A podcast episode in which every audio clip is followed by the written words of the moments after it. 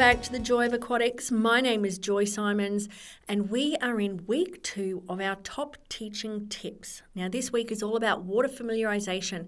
Now, we've already covered the sound of water, our nose in versus our chin in first. We've talked about reflection, refraction, sculling, and today we are talking about the power of a glide. So, why do we need to teach gliding before we teach a rocket with kicking? Now, some teachers forget that a glide is really, really important. And the best school programs I have ever seen, they all teach a glide first. Now, the glide is going to set the kids up with balance, with breath control. So once they do have that nice propulsive kick, they're ready to go. Those kids are amazing once they've learnt to glide first. Now, the other really important thing that goes with the glide, I did say before, is breath control.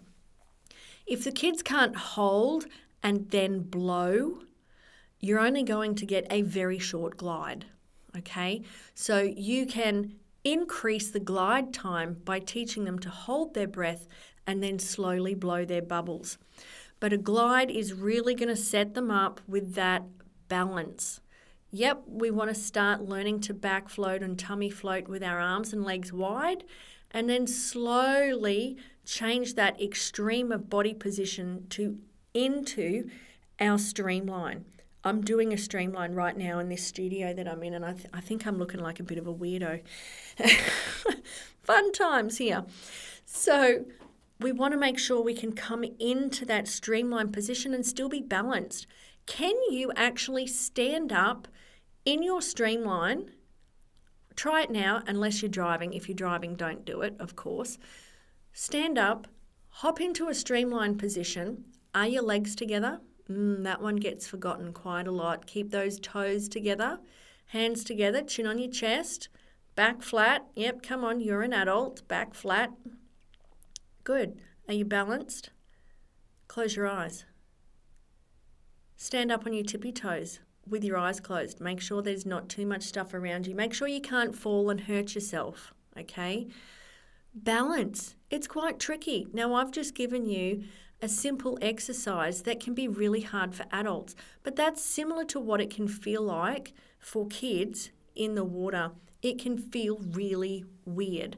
I don't know about you, but I do like to swim with my eyes closed, especially in a pool. Man, that black line is boring. My eyelids are so much more fun. But um, who also remembers what it was like to learn to drive for the first time?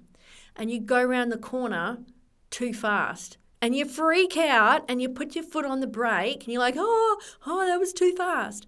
When kids glide really well, they get to learn that speed through the water. They get to learn how that speed can actually help them balance.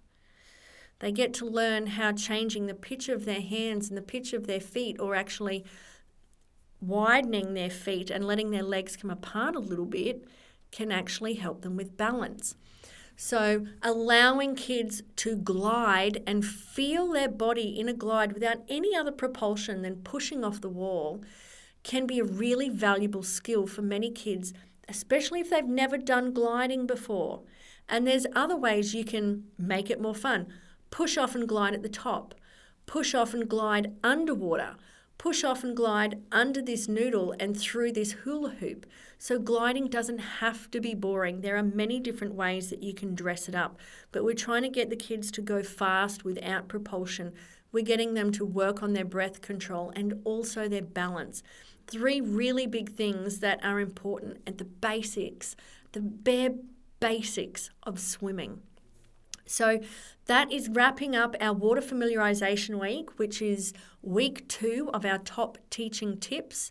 Um, as part of series three of the joy of aquatics i hope that that today's session has been helpful.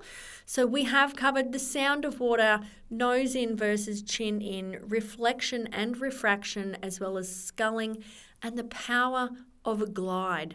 So, we'll be back next week. Now, next week is all about diving. I'm going to talk about different dives, different ways to progress diving, and some of those diving rules as well. So, stay tuned for next week. Thank you for listening. Happy swimming.